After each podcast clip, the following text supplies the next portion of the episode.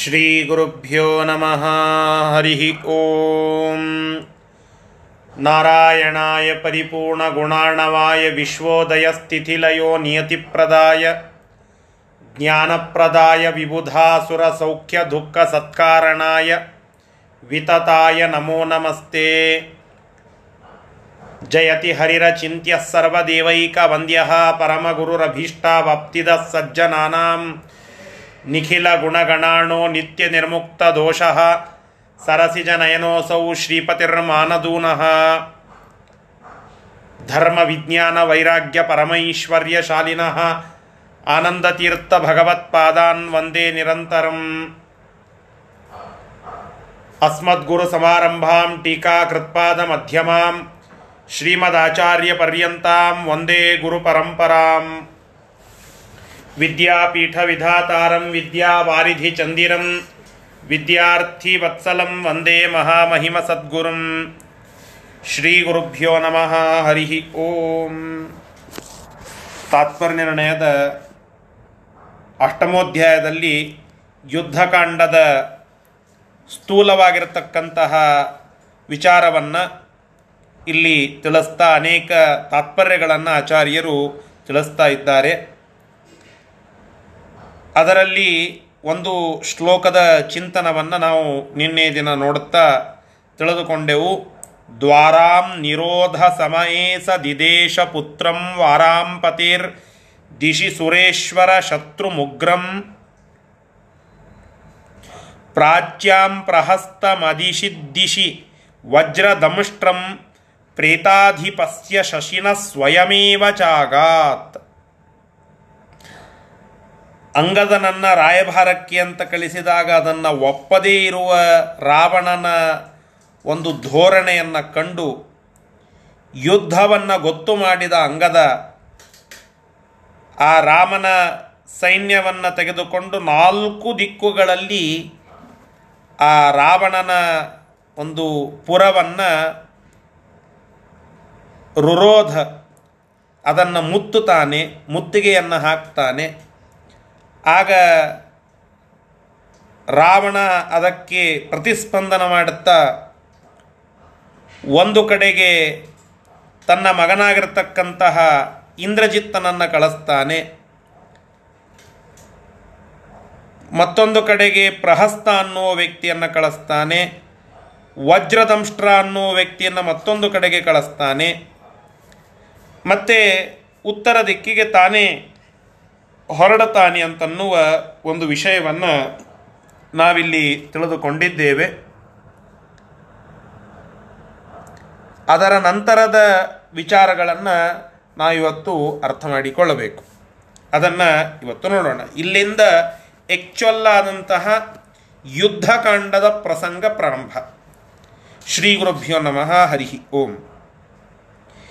विज्ञाय तत्स भगवान् हनुमन्तमेव विज्ञाय तत्स भगवान् हनुमन्तमेव देवेन्द्रशत्रुविजयाय दिदेश चाशु देवेन्द्रशत्रुविजयाय दिदेश चाशु नीलं प्रहस्तनिधनाय च वज्रदंष्ट्रम् नीलं प्रहस्तनिधनाय च वज्रदंष्ट्रम् ಹಂತುಂ ಸುರೇಂದ್ರ ಸುತ ಸೂನು ಮಥಾದಿದೇಶ तं सुरेन्द्रसुतसूनुमथादिदेश ಇದನ್ನ ಪರಮಾತ್ಮ ನೋಡಿ ಕ್ಷಣಕಾಲ ತಡ ಮಾಡದೆ ಬೇಗನೆ ಹನುಮಂತ ದೇವರನ್ನ ಕರೆದು ಆಜ್ಞಾಪಿಸ್ತಾನೆ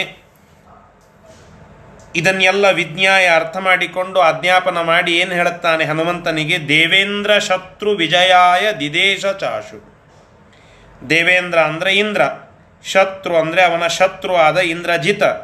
ಆ ಇಂದ್ರಜಿತ್ತನನ್ನು ಗೆಲ್ಲುವುದಕ್ಕಾಗಿ ಪರಮಾತ್ಮ ಹನುಮಂತನಿಗೆ ಆದೇಶ ಮಾಡುತ್ತಾನೆ. ಶಾಸ್ತ್ರ ಎಷ್ಟು ಸೂಕ್ಷ್ಮ ನೋಡಿ. ಪರಮಾತ್ಮನ ಆದೇಶ ಗೆಲ್ಲುವುದಕ್ಕಾಗಿ ಅಂತ ಇದೆ.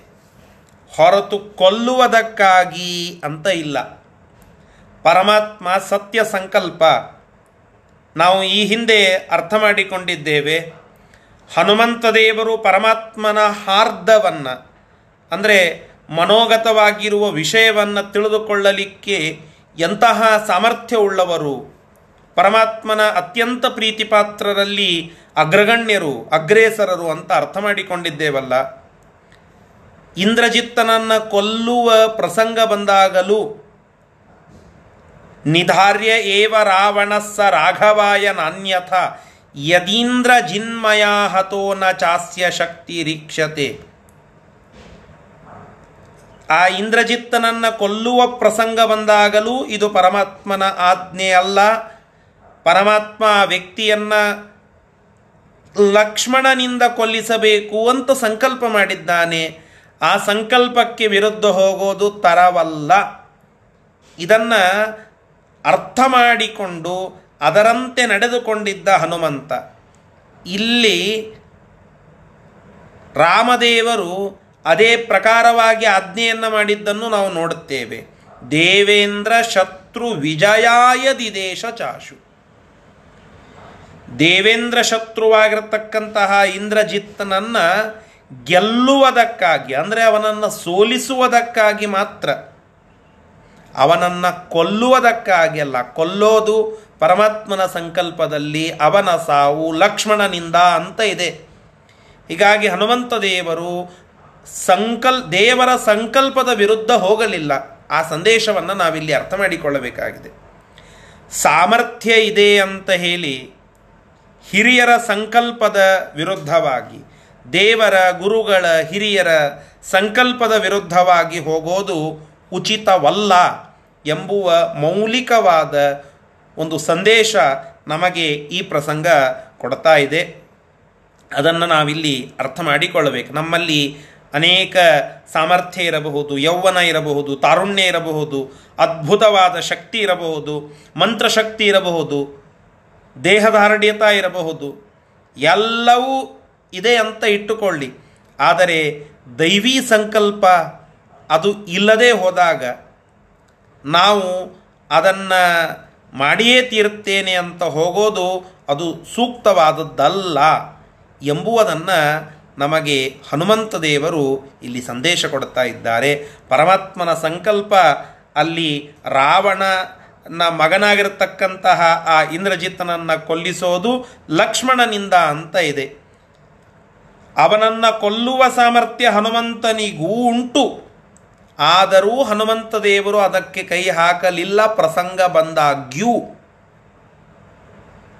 ಇದು ಪರಮಾತ್ಮನ ಸಂಕಲ್ಪದ ವಿರುದ್ಧ ನಾವು ಹೋಗತಕ್ಕದ್ದಲ್ಲ ಎಂಬುವ ಸಂದೇಶವನ್ನು ಕೊಡ್ತಾ ಇದೆ. ಅದೇ ರೀತಿಯಾಗಿ ನೀಲ ಅಂತನ್ನುವ ಒಬ್ಬ ಕಪಿಯನ್ನ ಪ್ರಹಸ್ತನ ನಿಧನಾಯ ಅಂತ ಬರೀತಾರೆ ಅಲ್ಲಿ. ಆಚಾರ್ಯರ ಶಬ್ದ ಸೂಕ್ಷ್ಮ ನೋಡಿ. ಹಿಂದೆ ದೇವೇಂದ್ರ ಶತ್ರು ವಿಜಯಾಯ ಅಂತ ಬರೆದ್ರು. ಇಂದ್ರಜಿತನನ್ನು ಗೆಲ್ಲುವುದಕ್ಕಾಗಿ. ಇಲ್ಲೇ ಪ್ರಹಸ್ತನನ್ನು ಕೊಲ್ಲುವುದಕ್ಕಾಗಿ ನೀಲನನ್ನು ಕಳಿಸಿದರು. ಮತ್ತು ವಜ್ರದಂಷ್ಟ್ರನನ್ನು ಕೊಲ್ಲುವುದಕ್ಕಾಗಿ ವಾಲೀಸುತನಾಗಿರ್ತಕ್ಕಂತಹ ಅಂಗದನನ್ನು ಅಲ್ಲಿ ಕಳಿಸಿದರು ಅಂತ ನಾವಿಲ್ಲಿ ಅರ್ಥ ಮಾಡಿಕೊಳ್ಳಬೇಕು. ಹೀಗೆ ಒಬ್ಬೊಬ್ಬ ದೈತ್ಯನನ್ನು ಸಂಹಾರ ಮಾಡಲಿಕ್ಕೆ, ಒಬ್ಬೊಬ್ಬ ದೈತ್ಯನನ್ನು ಗೆಲ್ಲಲಿಕ್ಕೆ, ಅವರವರನ್ನು ನಿಯಮಿಸಿ ತಾನು ಆ ಯುದ್ಧವನ್ನು ಪ್ರವೇಶ ಮಾಡಿ, ರಾಮ, ರಾಮಚಂದ್ರ ಆ ಯುದ್ಧ ಕಾರ್ಯವನ್ನು ಪ್ರಾರಂಭ ಮಾಡುತ್ತಾನೆ ಅಂತನ್ನುವ ಒಂದು ಸಂದೇಶ ಇಲ್ಲಿ ವ್ಯಕ್ತವಾಗ್ತಾ ಇದೆ. ಇಷ್ಟು ಈ ಶ್ಲೋಕದ ಅರ್ಥ ಮತ್ತು ತಾತ್ಪರ್ಯ. ಇದರ ಶಬ್ದಶಃ ಅರ್ಥವನ್ನು ಈಗ ನೋಡೋಣ. ಸಹ ಭಗವಾನ್, ಆ ಭಗವಂತನು, ಅಂದರೆ ರಾಮಚಂದ್ರನು, ವಿಜ್ಞಾಯ, ಈ ರೀತಿಯಾಗಿ ನಾಲ್ಕು ದಿಕ್ಕುಗಳಲ್ಲಿ ಮುತ್ತಿಗೆ ಹಾಕಿದಂಥವರ ಮೇಲೆ ಪ್ರಹಾರ ಮಾಡಲಿಕ್ಕೆ ಕಳಿಸಿದ ಆ ರಾವಣನ ಒಂದು ನೀತಿಯನ್ನು, ಆ, ಅಲ್ಲಿ ಆಗ್ತಾ ಇರುವಂತಹ ಘಟನೆಯನ್ನು ವಿಜ್ಞಾಯ ಅರ್ಥ ಮಾಡಿಕೊಂಡಂಥವನಾಗಿ ಹನುಮಂತಂ ಏವ. ಆ ಹನುಮಂತ ದೇವರನ್ನೇ ದೇವೇಂದ್ರ ಶತ್ರು ವಿಜಯಾಯ. ದೇವೇಂದ್ರ ಅಂದರೆ ಇಂದ್ರ, ಶತ್ರು ಅಂದರೆ ಅವನನ್ನು ಗೆದ್ದವ ಅಥವಾ ಅವನ ದ್ವೇಷಿ ಅಂದರೆ ದೈತ್ಯನಾಗಿರ್ತಕ್ಕಂತಹ ಇಂದ್ರಜಿತ್ತನನ್ನು ವಿಜಯಾಯ ಗೆಲ್ಲುವುದಕ್ಕಾಗಿ ಆಶು ದಿದೇಶ ಬೇಗನೆ ಆದೇಶವನ್ನು ಮಾಡುತ್ತಾನೆ.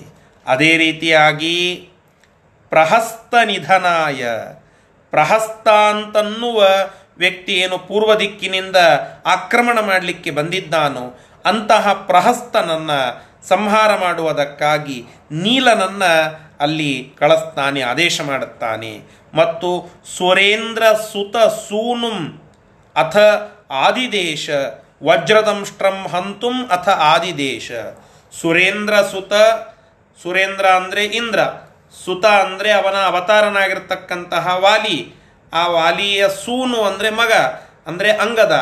ಆ ಅಂಗದನನ್ನು ವಜ್ರದಂಷ್ಟ್ರಂ ಹಂತುಂ. ವಜ್ರದಂಷ್ಟ್ರನನ್ನು ಕೊಲ್ಲಲಿಕ್ಕಾಗಿ ಅಂಗದನಿಗೆ ಅಥ ಅನಂತರದಲ್ಲಿ ಆದಿದೇಶ ಆದೇಶವನ್ನು ಮಾಡುತ್ತಾನೆ. ಹೀಗೆ ದಿಕ್ಕು ದಿಕ್ಕುಗಳಲ್ಲಿ ಯುದ್ಧ, ಅದು ಪ್ರಾರಂಭವಾಯಿತು. ರಾಮ ರಾವಣಯೋರ್ ಯುದ್ಧಂ, ರಾಮ ರಾವಣಯೋರ್ ಇವ. ಅಂತಹ ಯುದ್ಧ ಅಲ್ಲಿಯವರೆಗೆ ಆಗಿದ್ದಿಲ್ಲ, ಮುಂದೆ ಆಗುವ ಸಂಭವ ಇದ್ದಿದ್ದಿಲ್ಲ. ಅಂತಹ ಅದ್ಭುತವಾದ, ದೊಡ್ಡದಾದಂತಹ ಯುದ್ಧ ಅಲ್ಲಿ ನಡೀತಾ ಇದೆ. ಅಂತಹ ರಾಮರಾವಣರ ಯುದ್ಧ ಹೆಂಗಿತ್ತು ಅಂತ ಕೇಳಿದರೆ ಅದಕ್ಕೆ ಕವಿ ಬರಿತಾನೆ, ಇದು ಅನನ್ವಯ ಅಲಂಕಾರ ಅಂತ. ಅಂದರೆ ಇದಕ್ಕೆ ಇನ್ನೊಂದು ದೃಷ್ಟಾಂತವನ್ನು ಕೊಡಲಿಕ್ಕೆ ಬರೋದಿಲ್ಲ. ರಾ, ಸಮುದ್ರ ಹೆಂಗಿದೆ? ಸಮುದ್ರದಂತೆ ಇದೆ. ಇಷ್ಟೇ ಹೇಳಲಿಕ್ಕೆ ಬರ್ತದೆ ಹೊರತು ಮತ್ತೊಂದು ಅದಕ್ಕೆ ಉಪಮ, ಅದಕ್ಕೆ ಒಂದು ಪ್ರತ್ಯೇಕವಾದಂತಹ ಹಿಂಗೆ ಇದೆ ಇದು. ಅಂತನ್ನುವ ಹೋಲಿಕೆ ಮಾಡಲಿಕ್ಕೆ ಸಾಧ್ಯ ಇಲ್ಲ. ರಾಮ ರಾವಣಯೋರ್ ಯುದ್ಧಂ, ರಾಮ ರಾವಣಯೋರಿವ ಗಗನಂ ಗಗನಾಕಾರಂ. ಗಗನ ಹೆಂಗಿದೆ? ಗಗನಾಕಾರವಾಗಿ ಇದೆ. ಅದರ ಆಕಾರ ಹೆಂಗಿದೆ? ಗುಂಡಾಗಿ ಇದೆ. ಓವಲ್ ಆಗಿ ಇದೆ. ಹೇಳಲಿಕ್ಕೆ ಬರ್ತದ? ಅಥವಾ ಇಷ್ಟೇ ಸೀಮೆ ಇದೆ ಅಂತ ಹೇಳಲಿಕ್ಕೆ ಬರ್ತದ? ಒಂದು ದೊಡ್ಡದಾದಂತಹ ಪುಸ್ತಕ ಇದೆ. ಅಂತಹದ್ದೇ ಪುಸ್ತಕ ಮತ್ತೊಂದಿದೆ. ಇದು ಆ ಪುಸ್ತಕದಂತೆ ಇದೆ. ಅಂತ ಹೇಳಲಿಕ್ಕೆ ಅಡ್ಡಿ ಇಲ್ಲ, ಬರ್ತದೆ. ಆಕಾಶ ಹೇಗಿದೆ ಅಂತ ಕೇಳಿದರೆ ಹೇಗೆ, ಏನು ಹೇಳುತ್ತೀರಾ? ಆಕಾಶದಂತೆ ಇದೆ ಅಪ್ಪ. ಅಷ್ಟು ಹೇಳೋದು ಬಿಟ್ಟರೆ ಬೇರೇನೂ ಏನೂ ಬರೋದಿಲ್ಲ ಸಾಗರ ಸಾಗರೋಪಮ. ಸಾಗರ ಹೆಂಗಿದೆ? ಸಮುದ್ರ ಹೆಂಗಿದೆ? ಸಮುದ್ರದಂತೆ ಇದೆ. ಅದನ್ನು ಬಿಟ್ಟು ಬೇರೆ ಅದಕ್ಕೆ ಹೋಲಿಕೆಯನ್ನು ಹೇಳಲಿಕ್ಕೆ ಬರೋದಿಲ್ಲ. ಹಾಗೆ ರಾಮ ರಾವಣಯೋರ್ ಯುದ್ಧಂ, ರಾಮ ರಾವಣಯೋರ್ ಇವ ರಾಮ ಮತ್ತು ರಾವಣನ ಯುದ್ಧ ಅದು ಹೆಂಗಿತ್ತು ಅಂತಂದರೆ ಅದರ ಹಂಗೆ ಇತ್ತು. ಅಷ್ಟು ಬಿಟ್ಟು ಬೇರೆ ಹೇಳಲಿಕ್ಕೆ ಬರೋಲ್ಲ. ಅಂತಹ ಅದ್ಭುತವಾದ, ಘನಘೋರವಾದ ಯುದ್ಧ ಅಲ್ಲಿ ನಡೀತಾ ಇದೆ. ಅದನ್ನು ಇಲ್ಲಿ ವಿಶ್ಲೇಷಣೆ ಮಾಡುತ್ತಾ ಮುಂದೆ ಹೇಳ್ತಾ ಇದ್ದಾರೆ. ಮಧ್ಯೆ ಹರೀಶ್ವರಮಧಿಜ್ಯ ಧನುರ್ನಿಯುಜ್ಯ ಮಧ್ಯೆ ಹರೀಶ್ವರಮಧಿಜ್ಯ ಧನುರ್ನಿಯುಜ್ಯ ಯಸ್ಯಾಂ ಸ ರಾಕ್ಷಸ ಪತಿರ್ದಿಶಮೇವ ತಾಂ ಹಿ ಯಸ್ಯಾಂ ಸ ರಾಕ್ಷಸ ಪತಿರ್ದಿಶಮೇವ ತಾಂ ಹಿ ಉದ್ದಿಶ್ಯ ಸಂಸ್ಥಿತ ಉಪಾತ್ತ ಶರಕ್ಸ ಖಡ್ಗೋ ಉದ್ದಿಶ್ಯ ಸಂಸ್ಥಿತ ಉಪಾತ್ತರಶೋ ಶರಕ್ಸ उद्दिश्य संस्थित उपात्त शरस्सखण्ड्गो खड्गो ದೇದೀಪ್ಯಮಾನವಪುರುತ್ತಮ ಪೂರುಷೋಸೌ दैदीप्यमानवपुरुत्तमपूरुषोऽसौ ಹೀಗೆ ಅದರ ಮುಂದುವರೆದು ಹೇಳುತ್ತಾ ಇದ್ದಾರೆ ಅಲ್ಲಿ ಆ ಯುದ್ಧಕಾಂಡದಲ್ಲಿ ಮತ್ತೆ ಮ್, ಮಧ್ಯೆ ಹರೀಶ್ವರಂ ಅಧಿಜ್ಯ ಧನುರ್ನಿಯುಜ್ಯ ಅಂದರೆ ಅದ್ಭುತವಾಗಿ ಹೊಳಿತಾ ಇರತಕ್ಕಂತಹ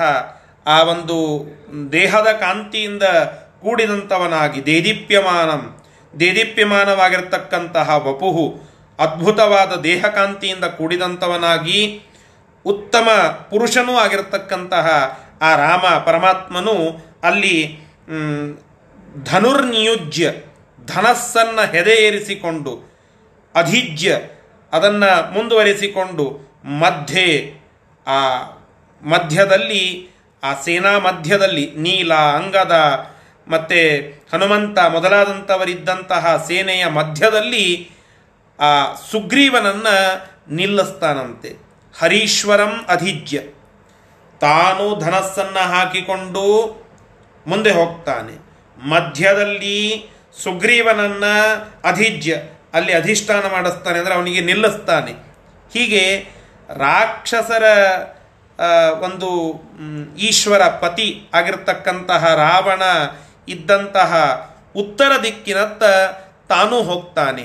ಅಂದರೆ ಪರಮಾತ್ಮ ಎಲ್ಲರನ್ನ ಕಳಿಸಿ ತಾನು ಹಿಂದೆ ನಿಂತು ಮೋಜು ನೋಡುವವನಲ್ಲ, ತಾನು ಯುದ್ಧ ಮಾಡುತ್ತಾನೆ. ಎಲ್ಲರಲ್ಲಿ ನಿಂತು ತಾನೇ ಯುದ್ಧ ಮಾಡುತ್ತಾನೆ. ಇದು ಗಂಭೀರವಾದಂತಹ ಒಂದು ಸಂದೇಶ ನಾವು ಅರ್ಥ ಮಾಡಿಕೊಳ್ಳಬೇಕಾದದ್ದು. ಎಲ್ಲರಲ್ಲಿ ನಿಂತು ತಾನೇ ಯುದ್ಧ ಮಾಡುತ್ತಾನೆ, ಮನುಷ್ಯಾವತಾರದಲ್ಲಿ ಬಂದಾಗ ತಾನೂ ಯುದ್ಧ ಮಾಡಿದೆ ಅಂತನ್ನುವುದನ್ನು ತೋರಿಸಿಯೂ ಬಿಡುತ್ತಾನೆ. ಸಂದೇಶ ಏನು? ಒಬ್ಬ ನಾಯಕನಾಗಿರ್ತಕ್ಕಂಥವನು ಕೇವಲ ಆದೇಶ ಮಾಡೋದಲ್ಲ, ಆಚರಣವನ್ನು ಮಾಡಬೇಕು. ಯಾವ ವ್ಯಕ್ತಿ ಕೇವಲ ಆದೇಶ ಮಾಡುತ್ತಾನೋ ಅವನ ಆದೇಶಕ್ಕೆ ಬೆಲೆ ಇಲ್ಲ. ಯಾವನು ಆಚರಣ ಮಾಡಿ ಆದೇಶ ಮಾಡುತ್ತಾನೋ ಅವನ ಆದೇಶಕ್ಕೆ ಬೆಲೆ ಇದೆ. ಅವ ಒಬ್ಬ ಸಮರ್ಥ ನಾಯಕ ಅಂತ ಅನ್ನಿಸಿಕೊಳ್ಳಲಿಕ್ಕೆ ಸಾಧ್ಯ. ರಾಮನನ್ನ ನಾವು ಸಮರ್ಥ ನಾಯಕ ಅಂತ ಗುರುತಿಸಿದ್ದೇವೆ. ಯಾಕೆ? ರಾಮರಾಜ್ಯ ಅಂತನ್ನುವ ಕನ್ಸೆಪ್ಟ್ ಇವತ್ತಿನವರೆಗೂ ಜೀವಂತವಾಗಿ ಇದೆ. ಒಬ್ಬ ವ್ಯಕ್ತಿಯ ಹೆಸರಿನಿಂದ ಒಂದು ರಾಜ್ಯ ಮಾದರಿ ರಾಜ್ಯ ಅಂತನ್ನುವುದಕ್ಕೆ ನುಡಿಗಟ್ಟಾಗಿ ಬಳಕೆ ಆಗ್ತಾ ಇದೆ ಅಂತಂದರೆ ಆ ವ್ಯಕ್ತಿಯ ರಾಜ್ಯಾಡಳಿತ, ಆ ವ್ಯಕ್ತಿಯ ರಾಜ್ಯ ಭಾರ, ಆ ವ್ಯಕ್ತಿಯ ನಾಯಕತ್ವ ಎಷ್ಟು ಸಮರ್ಥವಾಗಿ ಇರಬೇಕು, ಅವನ ಲೀಡರ್ಶಿಪ್ ಕ್ಯಾಲಿಬರ್ ಯಾವ ಮಟ್ಟಿಗೆ ಇರಬೇಕು ಲೆಕ್ಕ ಹಾಕಿ. ಅದರ ಹಿನ್ನೆಲೆ ಏನು? ನಮ್ಮ ಇವತ್ತಿನ ರಾಜಕೀಯ ವಿದ್ಯಮಾನಕ್ಕೆ ಅನೇಕ ರಾಜಕಾರಣಿಗಳಿಗೆ ನಾಯಕರಾಗ ಬಯಸುವ ಅನೇಕ ಯುವಕರಿಗೆ ಇದೊಂದು ಅದ್ಭುತವಾದಂತಹ ಸಂದೇಶ. ಯುದ್ಧದಲ್ಲಿ, ಹಿಂದಿನ ಶ್ಲೋಕದಲ್ಲಿ ನಾವು ನೋಡಿದೆವಲ್ಲ, ಯುದ್ಧದಲ್ಲಿ ಅನೇಕ ಕಲಾಳುಗಳಿದ್ದರು, ಅನೇಕ ಸೇನಾಪತಿಗಳಿದ್ದರು, ಅವರೆಲ್ಲರನ್ನ ನಿಯೋಜನ ಮಾಡುತ್ತಾನೆ ಅಂತ ಬರ್ತದೆ. ಹನುಮಂತನನ್ನ, ಇಂದ್ರಜಿತ್ತನನ್ನ ಗೆಲ್ಲಲಿಕ್ಕೆ ನಿಯೋಜನ ಮಾಡಿದ, ನೀಲನನ್ನ ಪ್ರಹಸ್ತನ ಸಂಹಾರಕ್ಕಾಗಿ ನಿಯೋಜನ ಮಾಡಿದ, ಮತ್ತೆ ಅಲ್ಲಿ ಅಂಗದನನ್ನ ವಜ್ರದಂಷ್ಟನ ಸಂಹಾರಕ್ಕೆ ನಿಯೋಜನ ಮಾಡಿದ, ಸುಗ್ರೀವನನ್ನ ಮಧ್ಯ ನಿಲ್ಲಿಸಿದ, ಹೀಗೆ ಬೇಕಾದಷ್ಟು ಜನರಿಗೆ ಆದೇಶ ಮಾಡಿ ನಿಲ್ಲಿಸೋದೇನಿದೆಯಲ್ಲ ಇದು ಬಹಳ ಸರಳ. ಇದು ಬಹಳ ಸರಳ. ಒಬ್ಬ ವ್ಯಕ್ತಿ ಬೇಕಾದಷ್ಟು ಮಾಡಿ ತಾನು ಆದೇಶ ಮಾಡಿ ಅಲ್ಲಿ ಹೋಗೋ ಇಲ್ಲಿ ಹೋಗೋ ಅಲ್ಲಿ ಆ ಕೆಲಸ ಮಾಡೋ, ಇದನ್ನು ಮಾಡಲಿಕ್ಕೆ ಬರ್ತದೆ. ಆದರೆ ಒಬ್ಬ ಸಮರ್ಥ ನಾಯಕ ಆ ಆದೇಶ ಮಾಡುವುದರ ಒಟ್ಟಿಗೆ ತಾನೂ ಆಚರಣವನ್ನು ಮಾಡುತ್ತಾನೆ. ನಾವು ಕಥೆಗಳನ್ನು ಕೇಳಿದ್ದೇವಲ್ಲ, ಅನೇಕ ಮೌಲಿಕವಾದಂತಹ ಕಥೆಗಳನ್ನು ರಾಮಕೃಷ್ಣ ಪರಮಹಂಸರು ಅವರ ಹತ್ತಿರಕ್ಕೆ ಒಬ್ಬ ತಾಯಿ ಮಗುವನ್ನು ಕರೆದುಕೊಂಡು ಬಂದು, ಇವ ಕೇವಲ ಬೆಲ್ಲ ತಿಂತಾನೆ, ಅದನ್ನು ಬಿಡಿ ಅಂತ ಸ್ವಲ್ಪ ಅವನಿಗೆ ಗಂಭೀರವಾಗಿ ಹೇಳಿ ಉಪದೇಶ ಮಾಡಿ ಸ್ವಾಮಿ ಅಂತ ಆ ತಾಯಿ ಕೇಳುತ್ತಾಳೆ.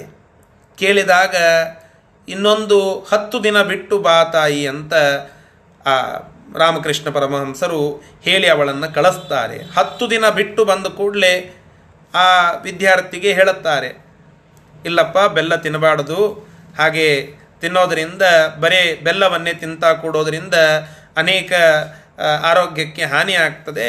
ನಿಯಮಿತವಾಗಿ ಅದನ್ನು ತಿನ್ನಬೇಕು ಅಂತ ಇಷ್ಟೇ ಸಾಮಾನ್ಯ ಉಪದೇಶ ಮಾಡುತ್ತಾರೆ. ಆ ತಾಯಿ ಕೇಳುತ್ತಾಳೆ, ಸ್ವಾಮಿ, ಇಷ್ಟೇ ಹೇಳೋದಿತ್ತು ಅಂದರೆ ಹತ್ತು ದಿನ ಬಿಟ್ಟು ಬಾ ಅಂತ ಯಾಕೆ ಹೇಳಿದ್ರಿ? ಅಂತ ಕೇಳಿದಾಗ, ನಾನು ಅದರ ಆಚರಣವನ್ನು ಮಾಡುತ್ತಾ ಇದ್ದಿದ್ದಿಲ್ಲ.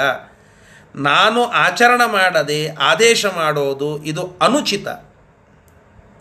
ಇದು ರಾಮಕೃಷ್ಣ ಪರಮಹಂಸರಿಗೆ ಹೊಳೆದದ್ದು ಅದರ ಹಿನ್ನೆಲೆ ರಾಮಾಯಣ. ರಾಮ ಏನು ಹೇಳಿದ್ದಾನೆ, ಅದನ್ನು ಮಾಡಿದ್ದಾನೆ. ಏನು ಮಾಡಿದ್ದಾನೆ, ಅದನ್ನೇ ಹೇಳಿದ್ದಾನೆ. ಹೇಳುವಿಕೆ ಮಾಡುವಿಕೆಯು ಎರಡರಲ್ಲಿ ಸಮತೆ ಇಲ್ಲದೆ ಹೋದರೆ ಒಬ್ಬ ಸಮರ್ಥ ನಾಯಕನಾಗಲಿಕ್ಕೆ ಶಕ್ಯ ಇಲ್ಲ. ಕಪಿಗಳು ಆ ರಾಮನ ಮಾತನ್ನು ಕೇಳಿದ್ದರ ಹಿನ್ನೆಲೆ ಇದು. ಹನುಮಂತ ದೇವರ ಮಾತನ್ನು ಕೇಳಿದ್ದರ ಹಿನ್ನೆಲೆ ಇದು. ಹನುಮಂತ ಕೇವಲ ಆದೇಶ ಮಾಡಿಲ್ಲ, ಆಚರಣೆ ಮಾಡಿದ್ದಾನೆ. ರಾಮ ಕೇವಲ ಆದೇಶ ಮಾಡಿಲ್ಲ, ಆಚರಣೆ ಮಾಡಿದ್ದಾನೆ. ಹೀಗಾಗಿ ಒಂದು ನಾಯಕತ್ವ, ಒಂದು ಸಂಘಟನೆ ಅದು ಬೆಳೀಲಿಕ್ಕೆ ಶಕ್ಯ. ನಾವು ಕೇವಲ ಆದೇಶ ಮಾಡಿ, ಆಚರಣೆ ಮಾಡದೆ ಹೋದರೆ ಆ ನಾಯಕತ್ವಕ್ಕೆ ದ್ರೋಹ ಮಾಡಿದಂತೆ ನಮ್ಮ ನಾಯಕತ್ವವನ್ನು ಉಳಿದವರು ಒಪ್ಪಲಿಕ್ಕೆ ಶಕ್ಯ ಇಲ್ಲ. ಇದನ್ನು ಅಡ್ಮಿನಿಸ್ಟ್ರೇಟಿವ್ ಪವರ್ ಇರುವ ಎಲ್ಲರೂ ರಾಮಾಯಣದಿಂದ ಪಡೆಯಬೇಕಾದಂತಹ ಅದ್ಭುತ ಸಂದೇಶ ಇದು. ಅದನ್ನು ಈ ಶ್ಲೋಕ ನಮಗೆ ತಿಳಿಸಿಕೊಡ್ತಾ ಇದೆ. ಇಷ್ಟು ಈ ಶ್ಲೋಕದ ಸಂದೇಶ. ಇದರ ಶಬ್ದಶಃ ಅರ್ಥವನ್ನು ಈಗ ನೋಡೋಣ.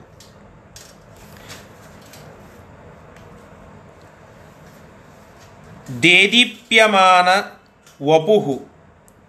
ದೇದೀಪ್ಯಮಾನವಾಗಿರತಕ್ಕಂತಹ, ಅಂದರೆ ಅದ್ಭುತವಾಗಿ ದೀಪ್ತಿ, ಅಂದರೆ ತೇಜಸ್ಸನ್ನು ಹೊಂದಿರುವ, ಹೊಳೆಯುತ್ತಲಿರುವಂತಹ ವಪು ಕಾಂತಿಯಿಂದ ಕೂಡಿದ ಆ ದೇಹವನ್ನು ಹೊಂದಿರುವ ಉತ್ತಮ ಪುರುಷೋ ಅಸೌ. ಪುರುಷೋತ್ತಮನಾಗಿರತಕ್ಕಂತಹ ಆ ರಾಮನೂ ಹರೀಶ್ವರಂ ಆ ಸುಗ್ರೀವನನ್ನು ಮಧ್ಯೆ ಅಧಿಜ್ಯ. ಆ ದಕ್ಷಿಣ, ಪೂರ್ವ ಮೊದಲಾದಂತಹ ಆ ಎಲ್ಲ ದಿಕ್ಕುಗಳ ಮಧ್ಯದಲ್ಲಿ ನಿಂತಹ ಮಧ್ಯದಲ್ಲಿ ಇರುವಂತಹ ಒಂದು ಭಾಗದಲ್ಲಿ ಆ ಹರೀಶ್ವರ, ಅಂದರೆ ಕಪಿಗಳ ಒಡೆಯನಾಗಿರತಕ್ಕಂತಹ ಸುಗ್ರೀವನನ್ನು ನಿಲ್ಲಿಸಿ, ಮತ್ತು ರಾಕ್ಷಸ ಪತಿರ್ದಿಶಂ, ರಾಕ್ಷಸರ ಒಡೆಯನಾಗಿರತಕ್ಕಂತಹ ಆ ಒಂದು ರಾವಣ ಇರುವಂತಹ ಯಸ್ಯಾಂ ದಿಶಂ, ಯಾವ ದಿಕ್ಕಿದೆಯೋ ತಾಂ ಆ ದಿಕ್ಕನ್ನು ಕುರಿತು ಉದ್ದಿಶ್ಯ, ಅದನ್ನು ತಾಂ ದಿಶಂ ಉದ್ದಿಶ್ಯ, ಆ ದಿಕ್ಕನ್ನು ಕುರಿತು, ಅಂದರೆ ಉತ್ತರ ದಿಕ್ಕನ್ನು ಕುರಿತು ಉಪಾತ್ತ ಶರಹ ಸ ಖಡ್ಗೋ.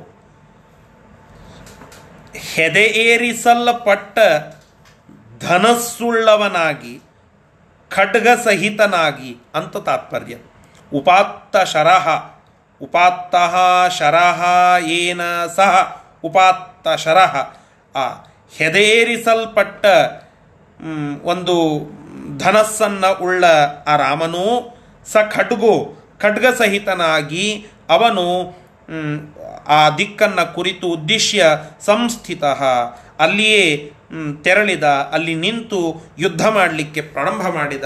ಕೇವಲ ಆದೇಶ ಮಾಡಿಲ್ಲ ರಾಮ, ಆಚರಣವನ್ನು ಮಾಡಿದ್ದಾನೆ. ತನ್ಮೂಲಕ ಜಗತ್ತಿನ ಎಲ್ಲ ನಾಯಕರಿಗೆ ಸಂದೇಶ ಕೊಟ್ಟಿದ್ದಾನೆ. ನಾಯಕನಾಗುವವನು ಆದೇಶ ಮಾಡಿದರೆ ಆಗೋದಿಲ್ಲ. ಅದರ ಆಚರಣವನ್ನು ತಾನು ಮುಖ್ಯವಾಗಿ ಮಾಡಬೇಕು ಎಂಬುವ ಒಂದು ಸಂದೇಶ ಇಲ್ಲಿ ವ್ಯಕ್ತವಾಗ್ತಾ ಇದೆ. ಮುಂದಿನ ಶ್ಲೋಕ. ವಿದ್ರಾವಿತೋ ಹನುಮತೀಂದ್ರ ಜಿದಾಶು ಹಸ್ತಂ ದ್ರಾವಿತೋ ಪ್ರಪನ್ನ ಇವ ವೀರ್ಯಮಮುಷ್ಯ ಜಾನನ್ ತಸ್ಯ ಪ್ರಪನ್ನ ಇವ ವೀರ್ಯಮಮುಶ್ಚ ಜಾನನ್ ನೀಲೋ ವಿಭೀಷಣ ಉಭೌ ಶಿಲಯಾ ಚ ಶಕ್ತ್ಯ ನೀಲೋ ವಿಭೀಷಣ ಉಭೋ ಶಿಲಯಾಚ ಶಕ್ತ್ಯ ಸಂಚಕ್ರತುರ್ಯಮವ ಯಮವಶಂ ಗಮಿತಂ ಪ್ರಹಸ್ತಂ ಸಂಚಕ್ರತುರ್ಯಮ ವಶಂ ಗಮಿತಂ ಪ್ರಹಸ್ತಂ ಅಲ್ಲಿ ಆ ಹನುಮಂತ ಮತ್ತೆ ತನ್ನ ಅದ್ಭುತವಾದಂತಹ ಶಕ್ತಿ ಸಾಮರ್ಥ್ಯವನ್ನು ಹೊಂದಿದಂಥವನಾಗಿ ಅಲ್ಲಿ ನಿಂತಿದ್ದಾನೆ. ಅಲ್ಲಿ ಇಂದ್ರಜಿತ ಅವನು ಹನುಮಂತನ ಕೈಯಲ್ಲಿ ಸಿಕ್ಕಾಕಿಕೊಂಡ. ಹನುಮನ್, ಹನುಮತೇಂದ್ರ ಜಿದಾಶು ಹಸ್ತಂ ವಿದ್ರಾವಿತ. ಹನುಮತಃ ಅದ್ಭುತವಾದಂತಹ ಆ ವೀರ್ಯವನ್ನು ಹೊಂದಿರುವ ಹನುಮಂತನ ಕೈಯಲ್ಲಿ ಆ ವ್ಯಕ್ತಿ ಇಂದ್ರಜಿತ್ತ ಸಿಕ್ಕಾಕಿಕೊಂಡು ಬಿಟ್ಟ. ಅಂದರೆ ಗದಾ ಯುದ್ಧ ಮಾಡಲಿಕ್ಕೆ ಹೋದ ಗದಾ ಪ್ರವೀಣನಾಗಿರತಕ್ಕಂತಹ ಹನುಮಂತನ ಕೈಯಲ್ಲಿ ಸಿಕ್ಕಾಕಿಕೊಂಡು ಬಿಟ್ಟ ಅಂತ ತಾತ್ಪರ್ಯವನ್ನು ಹೇಳ್ತಾ ಇದ್ದಾರೆ. ಯಾವ ಕಾಲಕ್ಕೂ ಹನುಮಂತ ಅವನನ್ನು ಕೊಲ್ಲಲಿಲ್ಲ. ಆದರೆ ಅಲ್ಲಿಂದ ಓಡಿಸಿ ಸೋಲಿಸಿಬಿಟ್ಟ ಎಂಬುವ ತಾತ್ಪರ್ಯವನ್ನು ಇಲ್ಲಿ ತಿಳಿಸ್ತಾ ಇದ್ದಾರೆ. ವೀರ್ಯಂ, ಭಾರೀ ಅದ್ಭುತವಾದ ಸಾಮರ್ಥ್ಯ ಹೊಂದಿದ್ದ ಹನುಮಂತ ತಥಾಪಿ ಅವನನ್ನು ಕೊಲ್ಲಲಿಲ್ಲ, ಕೇವಲ ಓಡಿಸಿಬಿಟ್ಟ. ಮುಂದೆ ಇತ್ತ ನೀಲೋ ವಿಭೀಷಣ ಉಭೌ ಶಿಲಯಾಚ ಶಕ್ತಿಯ. ನೀಲ ಮತ್ತು ವಿಭೀಷಣ ಈ ಇಬ್ಬರೂ ಕೂಡ ಕ್ರಮವಾಗಿ ಶಿಲಯಾಚ ಶಕ್ತ್ಯ. ಶಿಲಯ ಬಂಡೆ ಮತ್ತು ಶಕ್ತಿಯ ಶಕ್ತಿ ಮೊದಲಾದಂತಹ ಆಯುಧಗಳನ್ನು ಬಳಸಿಕೊಂಡು ಅವುಗಳಿಂದ ಹೊಡೆದು ಸಂಚಕ್ರತುರ್ ಯಮವಶಂ ಗಮಿತಂ ಪ್ರಹಸ್ತಂ. ಅವುಗಳಿಂದ ಹೊಡೆದು ಆ ಪ್ರಹಸ್ತನನ್ನು ಯಮಪುರಕ್ಕೆ ಅಟ್ಟಿದರು ಅಂತ ಇಲ್ಲಿ ತಿಳಿಸ್ತಾ ಇದ್ದಾರೆ. ಅಂದರೆ ತಾತ್ಪರ್ಯ ರಾಮ ಹೇಳಿದ ಆದೇಶವನ್ನು ಪಾಲನ ಮಾಡುತ್ತಾ ಇದ್ದಾರೆ ಆ ಎಲ್ಲ ಸೇವಕರು. ಹೇಗೆ ಪಾಲನ ಮಾಡಿದರು ಅಂತ ಕೇಳಿದರೆ ಅದನ್ನ ಈ ಶ್ಲೋಕ ನಮಗೆ ತಿಳಿಸಿಕೊಡ್ತಾ ಇದೆ. ಹನುಮಂತ ದೇವರು ಆ ತಮ್ಮ ಅದ್ಭುತವಾದ ವೀರ್ಯವನ್ನು ಬಳಸಿ, ತತ್ ಆ ಶಕ್ತಿಯನ್ನು ಬಳಸಿ, ಆ ಲಂಕಾಧಿಪನ ಮಗನಾಗಿರತಕ್ಕಂತಹ ಇಂದ್ರಜಿತ್ತನನ್ನು ಕೈಯಲ್ಲಿ ಸಿಕ್ಕಾಕಿಕೊಳ್ಳುವಂತೆ ಮಾಡುತ್ತಾರೆ. ಮತ್ತೆ ಮುಂದೆ ಹೊಡೆದು ಓಡಿಸ್ತಾರೆ, ಕೊಲ್ಲಲಿಲ್ಲ. ಮತ್ತೆ ನೀಲ, ಆ ನೀಲನ ಜೊತೆಗೆ ವಿಭೀಷಣನು ಕೂಡಿಕೊಂಡು ಶಕ್ತಿ ಆಯುಧವನ್ನು ಬಳಸ್ತಾರೆ. ಮತ್ತೆ ಆ ಭಾರೀಯಾಗಿರ್ತಕ್ಕಂತಹ ಬಂಡೆಗಲ್ಲಗಳನ್ನು ಬಳಸ್ತಾರೆ. ಬಳಸಿ ಪ್ರಹಸ್ತನನ್ನು ಕೊಂದು ಯಮಪುರಕ್ಕೆ ಅಟ್ಟುವಲ್ಲಿ ಅವರು ಸಾಹಸವನ್ನು ಮೆರೆದು ಅದಕ್ಕೆ ಅದನ್ನು ಗೆಲ್ತಾರೆ. ಅವನನ್ನು ಸೋಲಿಸಿ ತಾವು ಅವನ ಸಂಹಾರವನ್ನು ಮಾಡಿ ರಾಮದೇವರ ಒಂದು ಆದೇಶವನ್ನು ಪಾಲನ ಮಾಡುತ್ತಾರೆ ಎಂಬುವ ಒಂದು ಸಂದೇಶ ನಮಗೆ ಇಲ್ಲಿ ತಿಳಿಸಿಕೊಡುತ್ತಾ ಇದ್ದಾರೆ. ಇಷ್ಟು ಈ ಶ್ಲೋಕದ ಒಂದು ತಾತ್ಪರ್ಯ. ಇದರ ಶಬ್ದಶಃ ಅರ್ಥವನ್ನು ಈಗ ನೋಡೋಣ. ಹನುಮತ, ಆ ಹನುಮಂತ ದೇವರಿಂದ ಅವರ ವೀರ್ಯವನ್ನು, ಹನುಮತ್ವವನ್ನು ತಿಳಿದಂತಹ ಆ ವ್ಯಕ್ತಿಯು ಆ, ಅಷ್ಟಿದ್ದು ಇಂದ್ರಜಿತ, ಆ, ಇಂದ್ರಜಿತನು ಅಲ್ಲಿ ವೀರ್ಯಂ ಅಮುಷ್ಯ ಜಾನನ್, ಆ ಹನುಮಂತ ದೇವರ ವೀರ್ಯವನ್ನು, ಸಾಹಸವನ್ನು, ಶಕ್ತಿಯನ್ನು ಜಾನನ್ ತಿಳಿದಂತಹ ಅಲ್ಲಿ ಆ ವ್ಯಕ್ತಿಯು ಆ ಸಮಯದಲ್ಲಿ ಇಂದ್ರಜಿತ, ಇಂದ್ರಜಿತನು ಅಲ್ಲಿಗೆ ಬಂದು ಆಶು ತಸ್ಯ ಹಸ್ತಂ ವಿದ್ರಾವಿತೋ, ತಸ್ಯ ಹಸ್ತಂ ಪ್ರಪನ್ನ ಇವ ವಿದ್ರಾವಿತ. ಅಂದರೆ, ಆ ಇಂದ್ರಜಿತ ಬೇಗನೆ ಆ ಹನುಮಂತ ದೇವರ ಕೈಯಲ್ಲಿ ಸಿಕ್ಕಾಕಿಕೊಂಡು ಒದ್ದಾಡಿ ವಿದ್ರಾವಿತ, ಪಲಾಯನ ಮಾಡುತ್ತಾನೆ. ಅಂದರೆ, ಹನುಮಂತ ದೇವರ ಶಕ್ತಿ ಆ ಮಟ್ಟಿಗೆ ಇತ್ತು ಎಂಬುವುದನ್ನು ಇಲ್ಲಿ ನಮಗೆ ತಿಳಿಸಿಕೊಡುತ್ತಾ ಇದ್ದಾರೆ. ಮತ್ತು ನೀಲೋ ವಿಭೀಷಣ ಉಭೌ, ವಿಭೀಷಣ ಮತ್ತು ನೀಲ ಈ ಇಬ್ಬರೂ ಕೂಡ ಶಿಲೆಯ ಬಂಡೆಗಲ್ಲಿನಿಂದ ಚ ಮತ್ತು ಶಕ್ತಿಯ, ಶಕ್ತಿ ಎಂಬುವ ಮೊದಲಾದಂತಹ ಆಯುಧಗಳಿಂದ ಪ್ರಹಸ್ತಂ, ಪ್ರಹಸ್ತನನ್ನು ಸಂಚಕರ್ತು ಸಂಚಕರ್ತು ಯಮವಶಂ ಗಮಿತಂ. ಅಂದರೆ ಆ ರೀತಿಯಾಗಿ ಸಂಚಕರ್ತು ಅಂದರೆ ಅವನನ್ನು ಸಂಹಾರ ಮಾಡಿ ಅವನನ್ನು ಯಮಪುರಕ್ಕೆ, ಯಮವಶಕ್ಕೆ ಅವನ, ಅವನನ್ನು ಹಸ್ತಾಂತರ ಮಾಡುವುದರಲ್ಲಿ ಭಾರೀಯಾದಂತಹ ಶಕ್ತಿಯನ್ನು ಬಳಸಿಕೊಂಡಂಥವರಾಗಿ ಅದನ್ನು ಸಾಧಿಸಿದರು ಅಂತ ತಾತ್ಪರ್ಯವನ್ನು ಇಲ್ಲಿ ನಮಗೆ ತಿಳಿಸಿಕೊಡ್ತಾ ಇದ್ದಾರೆ. ಈ ಹೀಗೆ ಆ ಯುದ್ಧ ಕಾಂಡ ಮುಂದುವರಿತಾ ಇದೆ. ಇಷ್ಟು ಈ ಮೂರು ಶ್ಲೋಕಗಳ ಒಂದು ಸಂದೇಶ. ಇದನ್ನು ಇವತ್ತು ತಿಳಿದುಕೊಂಡು ಇಲ್ಲಿಗೆ ಪಾಠವನ್ನು ಮುಕ್ತಾಯಗೊಳಿಸೋಣ. ಶ್ರೀಕೃಷ್ಣಾರ್ಪಣ ವಸ್ತು ಹರಯೇ ನಮಃ.